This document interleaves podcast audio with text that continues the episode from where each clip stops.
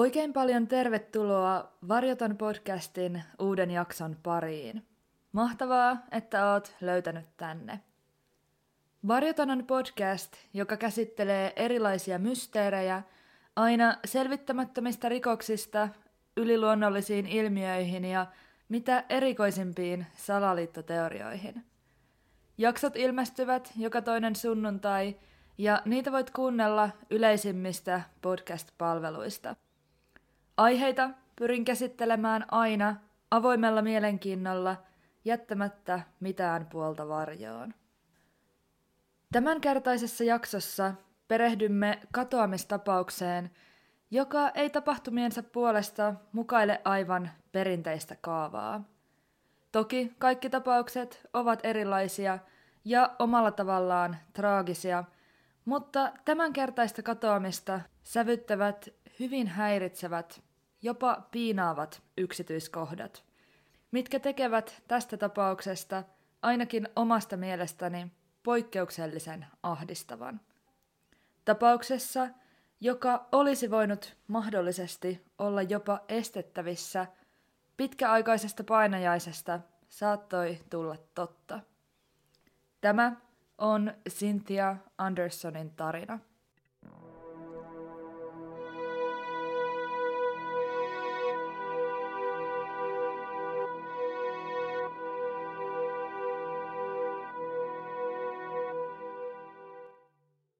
Cynthia Jane Anderson, tutummin Cindy Anderson, syntyi 4. helmikuuta vuonna 1961 vanhemmilleen Margaret ja Michael Andersonille.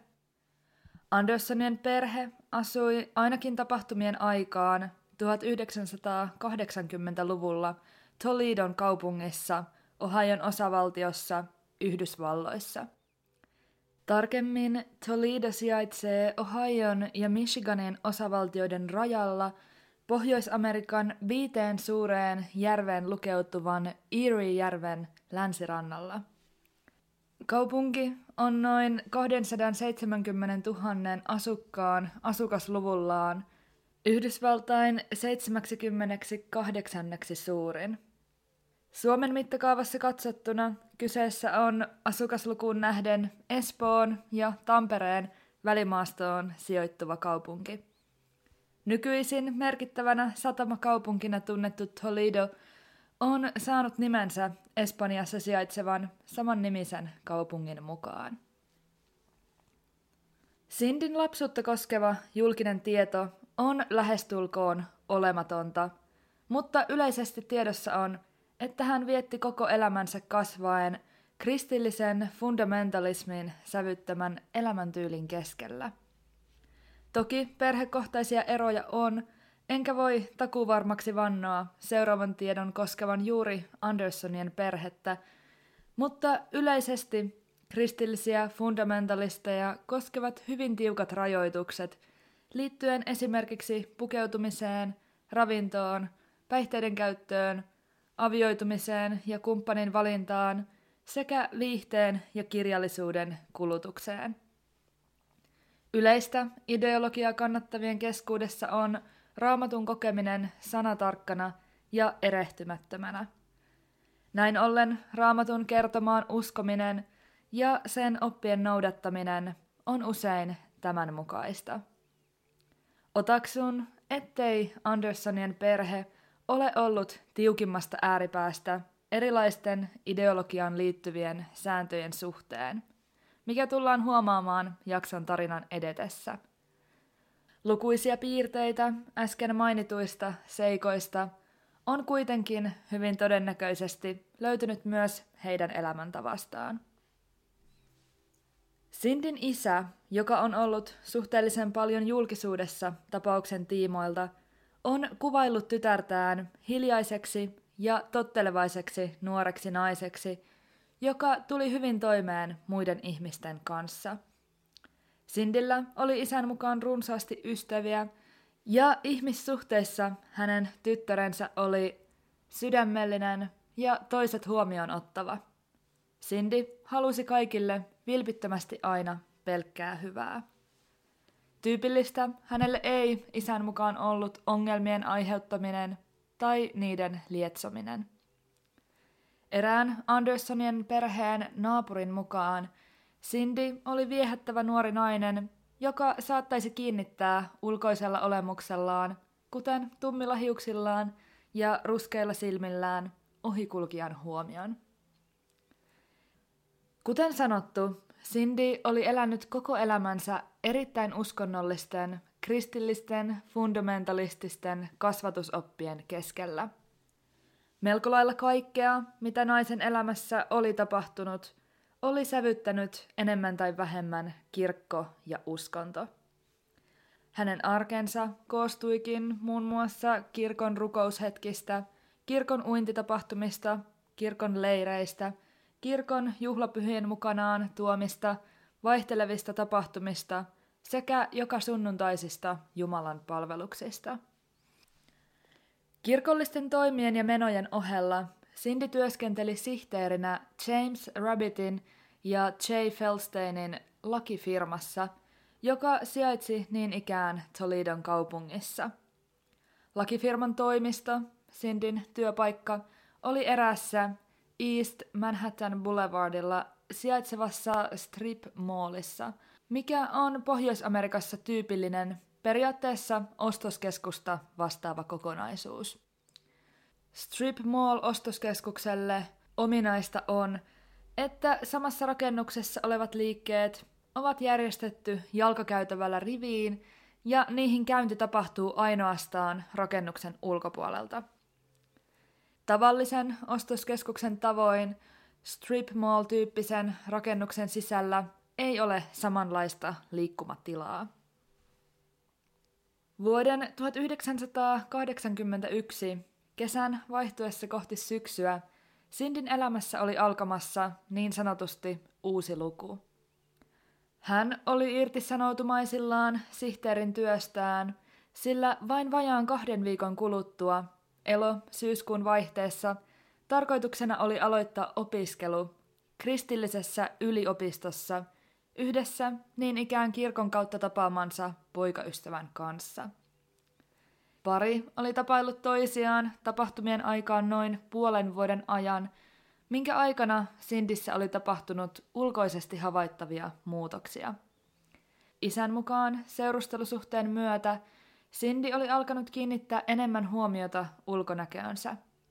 Hän vietti yhä enemmän aikaa peilin äärellä, alkaen käyttää useammin meikkiä sekä tarkkailemaan painoaan intensiivisemmin. Painon tarkkailuun Sindin kohdalla liittyi muun muassa aterioiden välin jättämistä.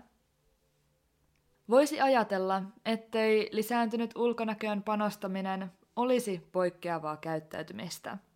Tällainen muutos on jopa yleinen teini-iässä tai aikuisuuden kynnyksellä. Sindin kohdalla se kuitenkin huomattiin poikkeavana, ehkäpä juuri uskontoon vedoten – Kuten sanottu, pukeutumista ja ehkä näin ollen myös meikkaamista koskivat mahdollisesti jonkinlaiset rajoitukset. Isä Michael Anderson on kuvaillut Sindin muuttunutta olemusta sanalla debutantti, mikä tässä yhteydessä tarkoittaa seuraelämään siirtyvää nuorta naista. Oletankin, että juuri perheen vakaumuksen perusteella tämä verrattain tavallinen muutos nähtiin suurempana ja epätavallisena. Aivan tavallista Sindin elämä ei kuitenkaan muutoinkaan ollut. Tapahtumien aikaan 20-vuotias nuori nainen ei elänyt ikäiselleen ehkä sitä kaikkein tyypillisintä elämää. Tähän vaikutti toki hänen lähtökohtansa ja kirkon vahva osallisuus, mutta oli jotakin muutakin jotakin paljon synkempää. Kaikki alkoi vuoden 1980 kesällä. Eräänä päivänä Sindin saavuttua töihin hän näki jotain kummallista, häiritsevää tai jopa pelottavaa.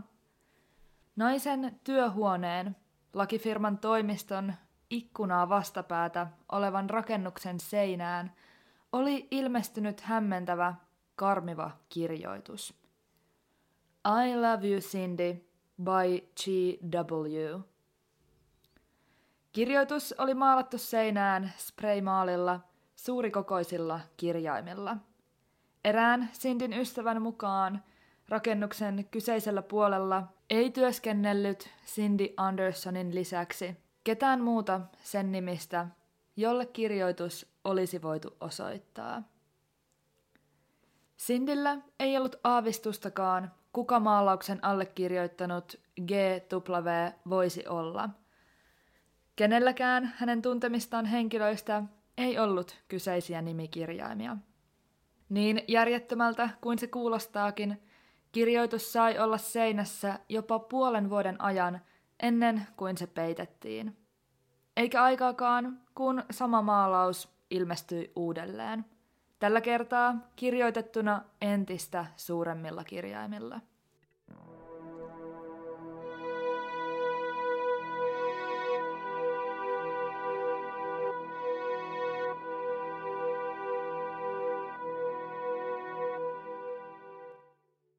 Pian tämän jälkeen, vuoden 1981 kesällä, Cindy alkoi saada häiritseviä puhelinsoittoja tuntemattomalta henkilöltä työpaikalleen. Nämä puhelut sisälsivät järjestelmällisesti pahaenteiseksi kuvailtuja viestejä. Lukemani mukaan Cindy ei kuitenkaan tarkoin kertonut puheluiden sisällöstä kenellekään, vaikka hänen lähipiirissään puheluista oltiin yleisellä tasolla tietoisia. Ilmeisesti vain päivää tai kahta ennen Sindin katoamista hänen vastaanottamaa häirikköpuhelua todisti eräs lakifirman asiakas, mies nimeltään Larry Mullins. Larry on kertonut Sindin puhelimen soineen, naisen vastanneen puhelimeen ja sulkeneen sen hyvin nopeasti. Tämän jälkeen vain hetken kuluttua puhelin soi uudelleen. Tapahtunutta todistaneen miehen mukaan Cindy oli silmin nähden peloissaan, eikä mies voisi omien sanojensa mukaan koskaan unohtaa kauhistunutta ilmettä, joka Sindin kasvoille puhelun myötä kohosi. Vaikka Cindy vakuutti asiakkaalle kaiken olevan kunnossa, Mullins huolestui niin suuresti, että kotiin päästyään hän itse soitti asiasta poliisille, pyytäen heitä tarkastamaan Sindin olevan kunnossa. Kaiken tämän seurauksena Cindy alkoi nähdä jatkuvia, toistuvia painajaisia, jotka kaikki mukailivat samaa kaavaa. Unissa hänet siepattiin ja murhattiin. Osa lähteistä kertoo, että unissa Sindin kimppuun hyökkäsi tälle entuudestaan tuntematon mies, kun taas osassa lähteistä kerrotaan Sindin tunteneen unien hyökkääjän. Cindy uskoutui jatkuvista, toden tuntuisista painajaisistaan lähipiirilleen. Sindin sisko on myöhemmin kertonut eräästä kerrasta, jolloin pukeutuessaan töihin hän oli kuullut Sindin itkevän järkyttyneenä äidilleen uudesta, todelta tuntuneesta painajaisesta. Perheen äiti oli tilanteessa yrittänyt rauhoitella hätääntynyttä tytärtään, mutta järkyttynyt, hysteerinen Cindy oli kauhuissaan sopertanut. Hän murhasi minut äiti. Tapauksesta erityisen synkän tekee se, että ennen pitkää nämä Sindin painajaiset saattaisivat herätä henkiin ja toteutua todellisessa maailmassa, jättäen taakseen vain toinen toistaan suurempia kysymyksiä. Seinämaalausten, lukuisien puhelinsoittojen ja toistuvien painajaisten seurauksena Sindistä tuli työpaikallaan yhä varautuneempi, jopa vainoharhainen. Ja täytyy sanoa, etten yhtään ihmettele. Lakifirman muut työntekijät kehoittivat naista pitämään toimiston ovea lukittuna kaiken aikaa. Sindin huoneeseen asennettiin lisäksi ikään kuin hätäpainike, josta naisen olisi mahdollista hälyttää paikalle tarvittaessa apua helposti ja nopeasti. Ilmeisesti tämä hälytin ei kuitenkaan ollut mitenkään erityisen tehokas, sillä se ei hälyttänyt paikalle esimerkiksi vartioita tai muita, jotka todella kykenisivät auttamaan hädässä olevaa naista. Käsitykseni mukaan painamalla nappia lakifirman viereisessä liikkeessä syttyi jonkinlainen valo, joka osoitti Sindin kohdanneen ongelmia toimistossa. En tiedä, mutta omasta mielestäni ehkä jokin hieman tehokkaampi keino ilmoittaa avun tarpeesta olisi ollut kohdillaan. Hälytysääni tai suora yhteys hätäkeskukseen, sillä eikö tuollainen valo saattaisi jopa jäädä huomaamatta. Toki jälkikäteen ulkopuolisena on helppoa kritisoida. Valitettavasti ei menisi kauankaan, kun nämä varatoimenpiteet osoittautuisivat epäpäteviksi.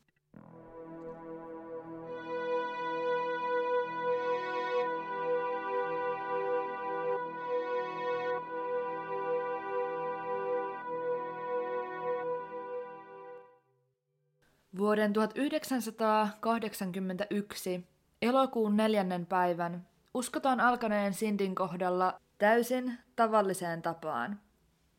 Myöhäiskesälle tyypilliseen tapaan myrskyisen päivän aamuna Cindy jätti vastikään omaksumilleen tavoille uskollisesti aamiaisen väliin, pukeutui valkoiseen V-aukkoiseen mekkoon, jota koristi punainen reunus – Laittoi käteensä kultaisen kellon, sormeensa safiirisormuksen ja jalkoihinsa avokärkiset sandaalit.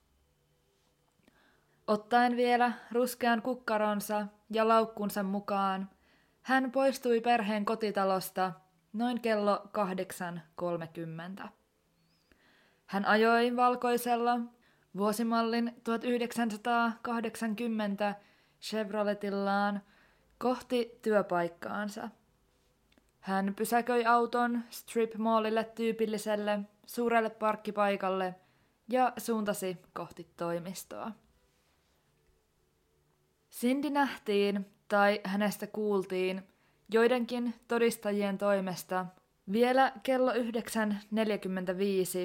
jolloin hänen on raportoitu olleen toimistolla. Tätä tietoa koskien löytyy ristiriitaista informaatiota. Nimittäin osa lähteistä kertoo nimenomaan, että Cindy on nähty kello 9.45, kun taas osa lähteistä kertoo hänen vastanneen toimiston puhelimeen kyseiseen aikaan. Kuitenkin, niin tai näin, vain 15 minuutin kuluttua tästä Lakifirmaan aamu kymmenen aikoihin soittanut asiakas ei saanut ketään puhelimitse kiinni. Puhelin hälytti pitkään, mutta kukaan ei vastannut. Tavalliseen tapaan Cindy vietti aamupäivät toimistolla yksin, eikä tämä elokuun neljännen päivän aamu ollut poikkeus. Vasta noin puolen päivän aikoihin Cindin työnantaja asianajaja James Rabbit saapui toimistolle. Toimiston ovi oli lukittu sisältä päin, mitä paikalle saapunut mies ei ihmetellyt. Tämä oli sovittu käytäntö Sindin kohdalla. Toimistoon astuttuaan Rabbit havaitsi valojen sekä radion olevan päällä, mutta Sindistä ei näkynyt jälkeäkään. Mies kutsui Cindyä nimeltä lukuisia kertoja, saamatta kuitenkaan minkäänlaista vastausta. Tähän väliin on mainittava, etten ole täysin tietoinen, millaisista toimistotiloista tarkalleen ottaen on tapauksessa kyse. Kuuluiko lakifirman tiloihin ainoastaan yksi huone, tämä kyseinen toimisto, vai oliko huoneita enemmän?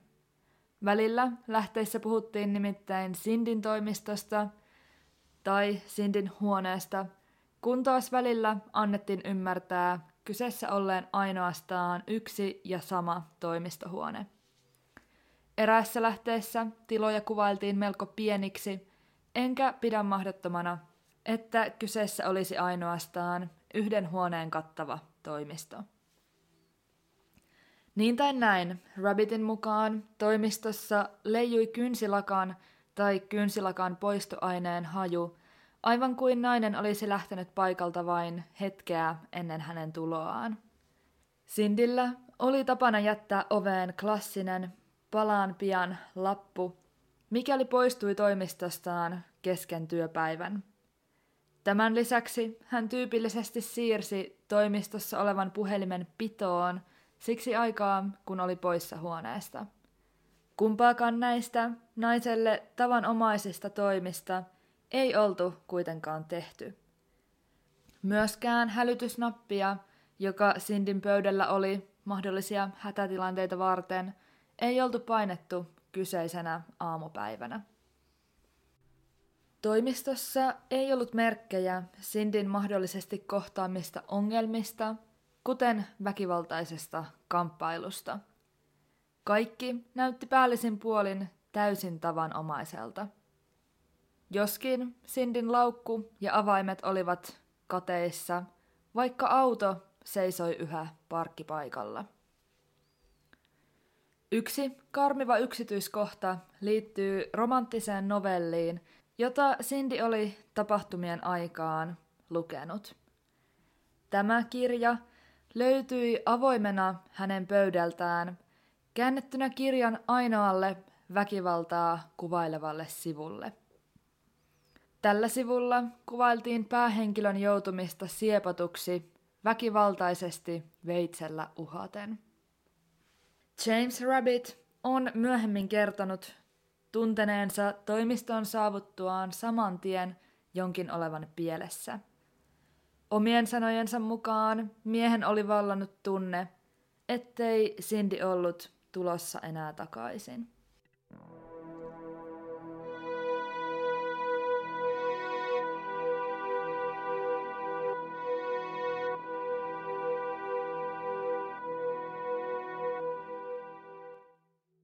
Havaittuaan Sindin kadonneeksi, lakifirmasta otettiin jo hyvin nopeasti yhteys poliisiin. Paikalle saapunut poliisi ei löytänyt mitään vihjeitä siitä, mitä Sindille olisi mahdollisesti voinut tapahtua tai minne tämä olisi voinut lähteä. Tutkinta alkoi vilkkaasti ja hyvin nopealla aikataululla poliisi näki Sindin joutumisen jonkinlaisen rikoksen uhriksi todennäköisenä selityksenä katoamiselle. Noin kuukausi Sindin katoamisen jälkeen poliisi sai nimettömän puhelinsoiton. Puhelussa hento, hermostuneeksi kuvailtu naisääni kertoi kuiskaten, kuinka Cindy Andersonia pidettiin lukittuna valkoisen talon kellarissa – ja selvennyksen vuoksi soittaja puhui ainoastaan väriltään valkoisesta talosta, ei siitä valkoisesta talosta, joka kuuluu Yhdysvaltain presidentille. Soittajan mukaan alueella oli kaksi valkoista taloa, joista kummankin omisti sama perhe, joka oli kuitenkin tähän aikaan kaupungin ulkopuolella, ilmeisesti lomamatkalla. Puhelun naisen mukaan hän itse tunsi perheen pojan, joka oli kuitenkin maisemissa, ja kertoi tämän olevan se, joka pitää Sindiä lukittuna.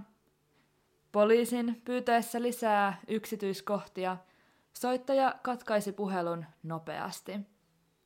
Erään lähteen mukaan nainen soitti poliisille vielä uudemman kerran, katkaisten kuitenkin jälleen puhelun lähes välittömästi.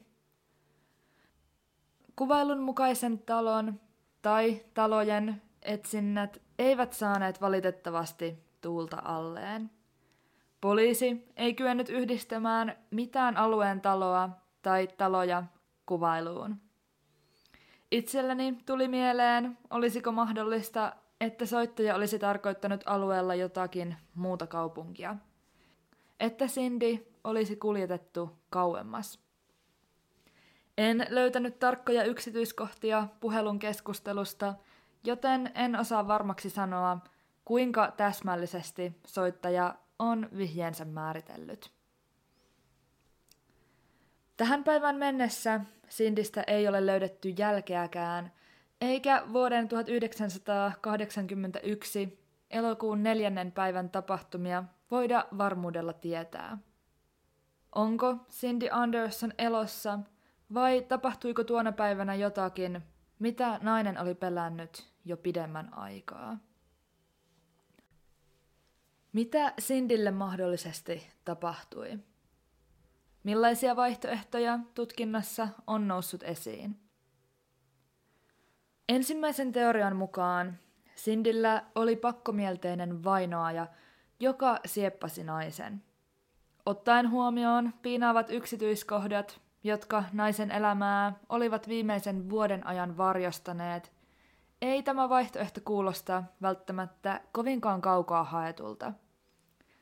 I love you Cindy, maalaus sekä häiritsevät pahaenteiset puhelinsoitot vaikuttavat kieltämättä vahvasti siltä, että joku halusi saada nuoren naisen huomion ja aiheuttaa mahdollisesti pelkoreaktion. Mikäli näin on, siinä tämä henkilö todella onnistui. Mutta onnistuiko tämä henkilö satuttamaan Sindiä? Vai selittääkö naisen kohtaloa jokin muu? Suuri kysymys teoriaan liittyen on motiivi sekä vainoajan henkilöllisyys. Mikä olisi ollut syynä Cindy Andersonin vainoamiselle, sieppaamiselle tai surmaamiselle? Naisella ei tuntunut olevan itselläänkään mitään tietoa, kuka häntä halusi pelotella ja mahdollisesti satuttaa. Toki joidenkin lähteiden mukaan unissaan Cindy kertoi nähneensä kyseessä olevan joku tuttu henkilö. Cindy ei kuitenkaan koskaan maininnut, kuka henkilö oli. Mahdollista on, ettei hän unen aiheuttaman järkytyksen seassa herättyään enää muistanut henkilöä tarkoin tai jostakin muusta syystä halunnut paljastaa tämän henkilöllisyyttä. Oli asia niin tai näin, voimme vain arvailla, oliko kyseessä sama henkilö kuin todellisuudessa, olettaen, että joku sieppasi Sindin tämän työpaikalta. Tutkija William Adams Toledon poliisista on kertonut poliisin työskennelleen yhdessä Sindin ystävien kanssa tavoitteenaan saada selvyys seinämaalauksen allekirjoittaneen GWn henkilöllisyydelle. Tutkintojen lomassa esiin nousi ainoastaan yksi henkilö. Kyseessä oli huoltomies, joka työskenteli samassa rakennuksessa Sindin kanssa – Hänellä oli ammattinsa puolesta avaimet rakennuksen kaikkiin oviin, minkä voitaisiin katsoa edesauttavan pääsyä käsiksi Sindiin. Tämän miehen osallisuuteen Sindin katoamiseen ei kuitenkaan löydetty minkäänlaisia todisteita, minkä johdosta häntä vastaan ei koskaan nostettu syytteitä. Sittemmin eräs mies astui esiin, kertoen olleensa I love you Cindy maalauksen takana. Hänen mukaansa viesti oli osoitettu eräälle toiselle Cynthialle. Myöskään tätä miestä ei koskaan syytetty. Julkisuuteen ei ole juuri kerrottu, onko poliisi jollakin tavoin osoittanut miehen kertoman todeksi. Oletan, tai ainakin toivon kuitenkin, että jonkinlaisia jatkotutkimuksia on tehty, joiden perusteella on varmistettu, kelle Sintialle teksti on todellisuudessa osoitettu. Osa tapaukseen tutustuneista uskoo Sindin olleen niin sanotusti väärässä paikassa väärään aikaan ja kuulleen tällöin jotakin, mikä ei olisi tarkoitettu hänen korvilleen. Useimmissa spekulaatioissa esiin nousee huumeisiin ja niiden välittämiseen liittyvät keskustelut. Samoihin aikoihin Sindin kanssa vuonna 1981 lakifirmassa työskenteli mies nimeltään Richard Neller. Hänellä puolestaan oli asiakas nimeltä Jose Rodriguez Jr. 1990-luvun puolen välin paikkeilla molemmat miehet, Neller ja Rodriguez, olivat epäiltynä osallisuudesta pitkäaikaiseen ja laajamittaiseen huumeiden välittämisrinkiin. Joidenkin mukaan olisi mahdollista, että jo vuonna 1981, eli yli kymmenen vuotta aikaisemmin, Cindy olisi mahdollisesti kuullut miesten keskustelleen huumekauppoihin liittyen. Tämän johdosta hänet olisi siepattu ja murhattu, jottei asia leviäisi eteenpäin. Vuonna 1995 järjestetyssä Rodriguezin oikeudenkäynnissä erään todistajan lausunnon mukaan Rodriguez olisi myöntänyt murhanneensa erään nuoren naisen ikään kuin uhkauksena Nelloria kohtaan. Lausunnon mukaan Rodriguez olisi kokenut miehen edustaneen häntä epäpätevästi oikeusasioissa. Tuomari ei kuitenkaan pitänyt syytöstä validina, sillä ei ollut olemassa riittävästi todisteita, jotka yhdistäisivät sen paremmin Nelloria kuin Rodrigueziäkään Cindy Andersonin katoamiseen. Samaisen tuomarin mukaan todisteiden valossa ei voitu edes varmaksi sanoa, oliko Cindyä siepattu tai surmattu lainkaan. Nellerin ja Rodriguezin lisäksi Sindin katoamisen ja mahdollisen surman ympärillä on noussut esiin kaksi muuta nimeä. Veljekset Anthony ja Nathaniel Cook. 1980-luvulla 16 kuukauden aikana veljeskaksikon tiedetään murhanneen vähintään yhdeksän ihmistä Ohion alueella. Suurin osa miesten uhreista oli nuoria naisia.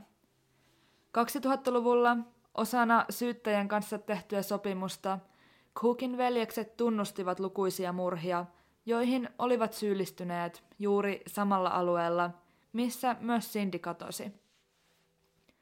He kuitenkin kiistivät olevansa osallisia Sindin katoamiseen tai mahdolliseen surmaan.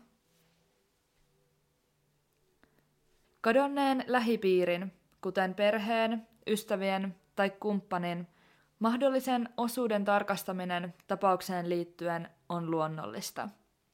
Näin toimittiin myös Sindin katoamisen kohdalla. Tutkinnassa esiin ei kuitenkaan noussut mitään, mikä yhdistäisi Sindin lähipiiriä hänen katoamiseensa.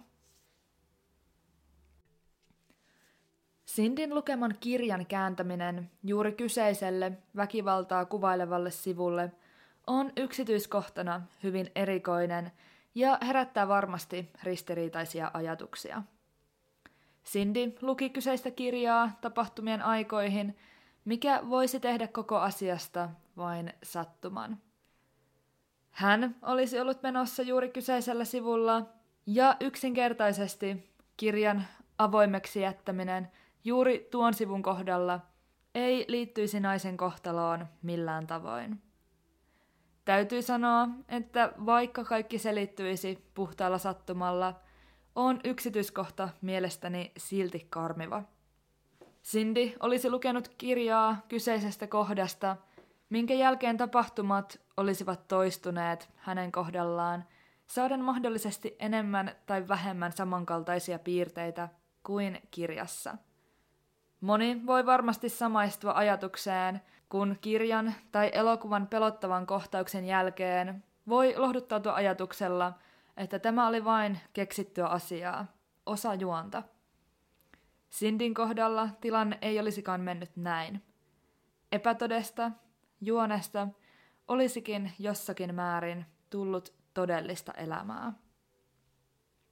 Toinen vaihtoehto kirjaan liittyen on, että joku, joka on vastuussa Sindin kohtalosta, käänsi kirjan kyseiselle sivulle, ehkä tavoitteenaan luoda teolleen karmivuutta tai antaa johtolanka tapahtuneesta.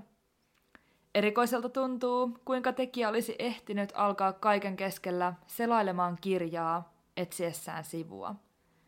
Kyseessä on kuitenkin toimisto, johon missä tahansa vaiheessa olisi voinut tulla joku ulkopuolinen henkilö. Toki mahdollista on, että tekijä olisi tarkkailut Cindyä jo kauan ja omistaisi kyseisen kirjan itsekin. Tällöin sivun löytäminen olisi varmasti vaivattomampaa. Toisaalta, olisiko Cindy voinut jättää kirjan auki kyseisen sivun kohdalta vihjeenä? Jos hän aavisti tai tiesi jotakin pahaa tapahtuvan, olisi hän jättänyt verrattain huomaamattoman vihjeen siinä toivossa, että se, kuka ikinä hänelle tahtoikaan pahaa, ei vihjettä huomaisi, mutta he, ketkä ensimmäisenä huomaisivat Sindin kadonneen, tajuaisivat kirjan vihjeen. Herää vain kysymys, miksei Cindy olisi tällaisessa tilanteessa ennemmin painanut hälytysnappia, joka hänelle oli asennettu hätätilanteita varten.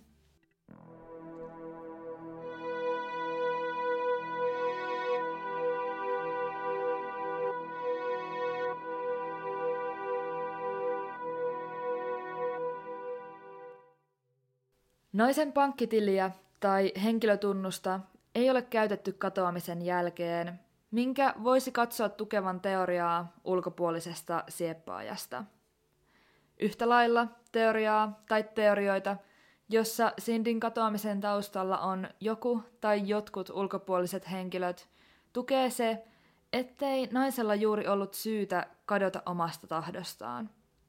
Sindin elämässä kaikki näytti olevan mallillaan, eikä mikään konkreettinen viitannut omaehtoiseen katoamiseen.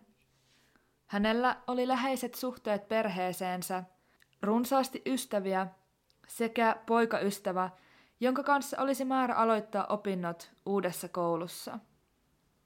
Tästä huolimatta eräs suosittu teoria Sindin kohdalla on kuitenkin karkaaminen.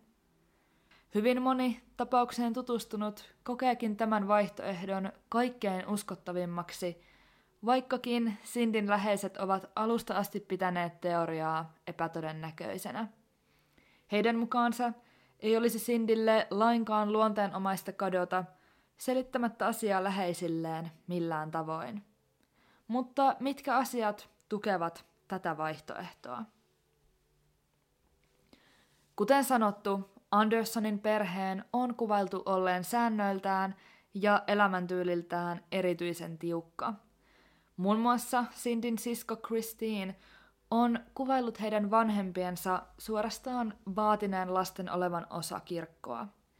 Perheessä vaihtoehdoille tai vanhempien näkemyksestä poikkeavalle mielipiteille ainakaan tämän asian suhteen ei ollut tilaa.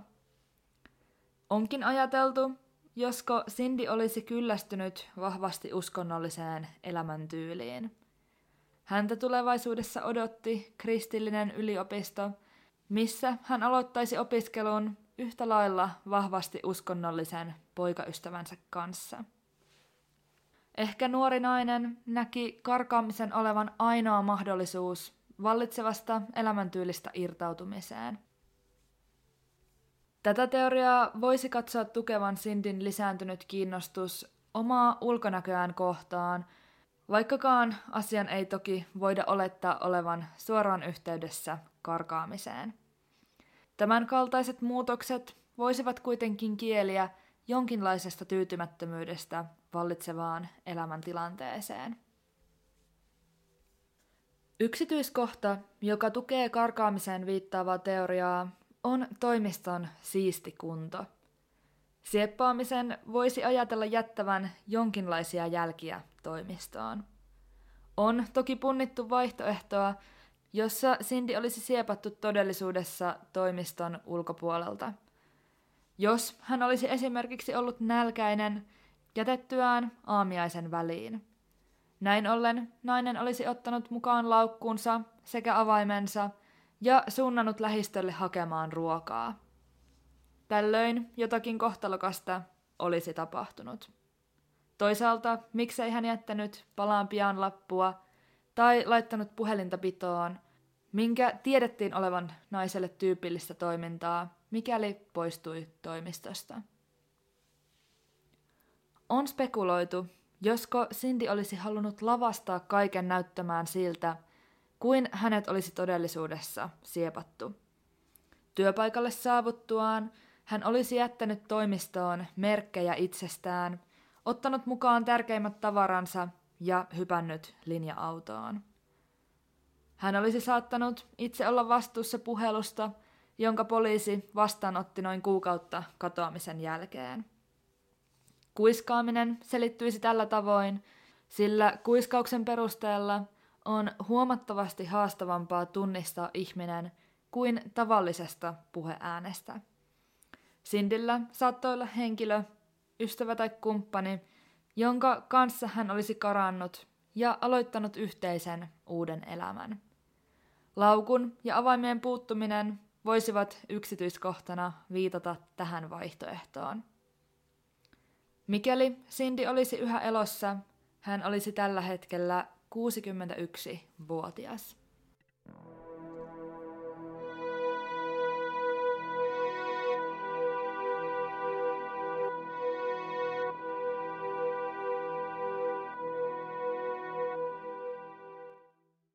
Tämän kaltainen tapaus, jossa katoamisen jälkeen johtolankoja ei yksinkertaisesti ole, jättää runsaasti tilaa spekulaatiolle ja erilaisille vaihtoehdoille.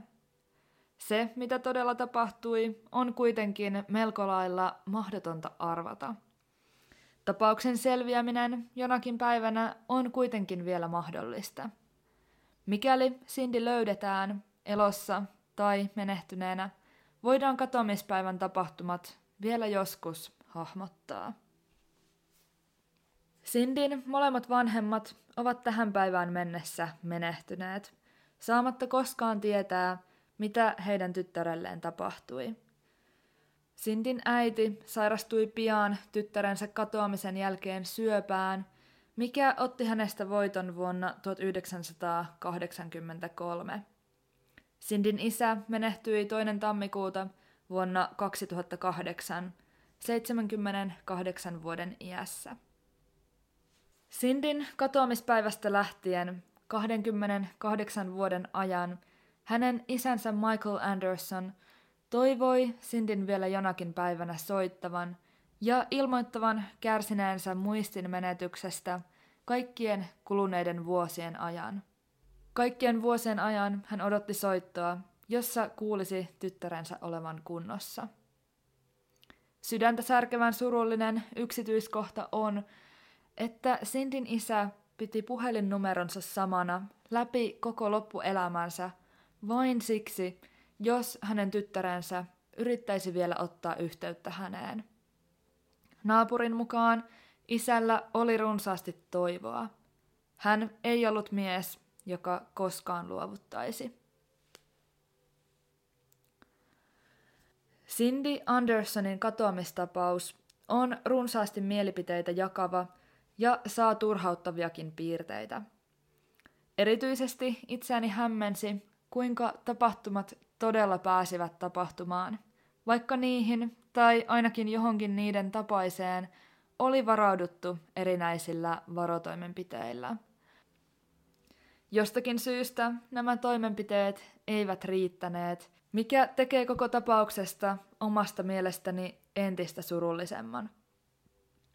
Olisiko tapahtunut voitu estää tehokkaammalla toiminnalla? Tiedossa oli, että Cindy oli enemmän tai vähemmän vaarassa. Hän oli peloissaan. Silti mitään ei ollut tehtävissä ja hänen painajaisensa saivat herätä henkiin. Toki tilanne voi olla myös toisin. Hyvin usein katoamistapauksissa täytyy pohtia vaihtoehtoa omaehtoisesta katoamisesta. Hyvin usein tämä vaihtoehto ei vaikuta todennäköiselle, mutta ainakin omasta mielestäni tämänkertainen tapaus, Cindy Andersonin katoaminen, voisi olla poikkeus. Itse näen kuitenkin karkaamisteorian ehkä vain toivon kipinänä kaiken synkkyyden keskellä. Onko se tapahtumien todellinen selitys vai muuttuivatko Cindy Andersonin painajaiset todeksi? Jää ainakin toistaiseksi mysteeriksi. Ja kuten aina, tässäkin totean, mikään ei ole mahdotonta. Tämän kerran jakso alkaa lähestyä loppuaan. Kiitos todella paljon, kun kuuntelit. Palautetta, toiveita tai muita jaksosta heränneitä ajatuksia – Voit jakaa sähköpostilla tai Instagramissa tilillä Varjoton podcast. Kuulisin suurella mielenkiinnolla juuri sinun mielipiteitäsi tätä mysteeriä koskien. Ensi kerralla mulla on aiheena jokin toinen mysteeri, jota käsittelen avoimesti jättämättä mitään puolta varjoon.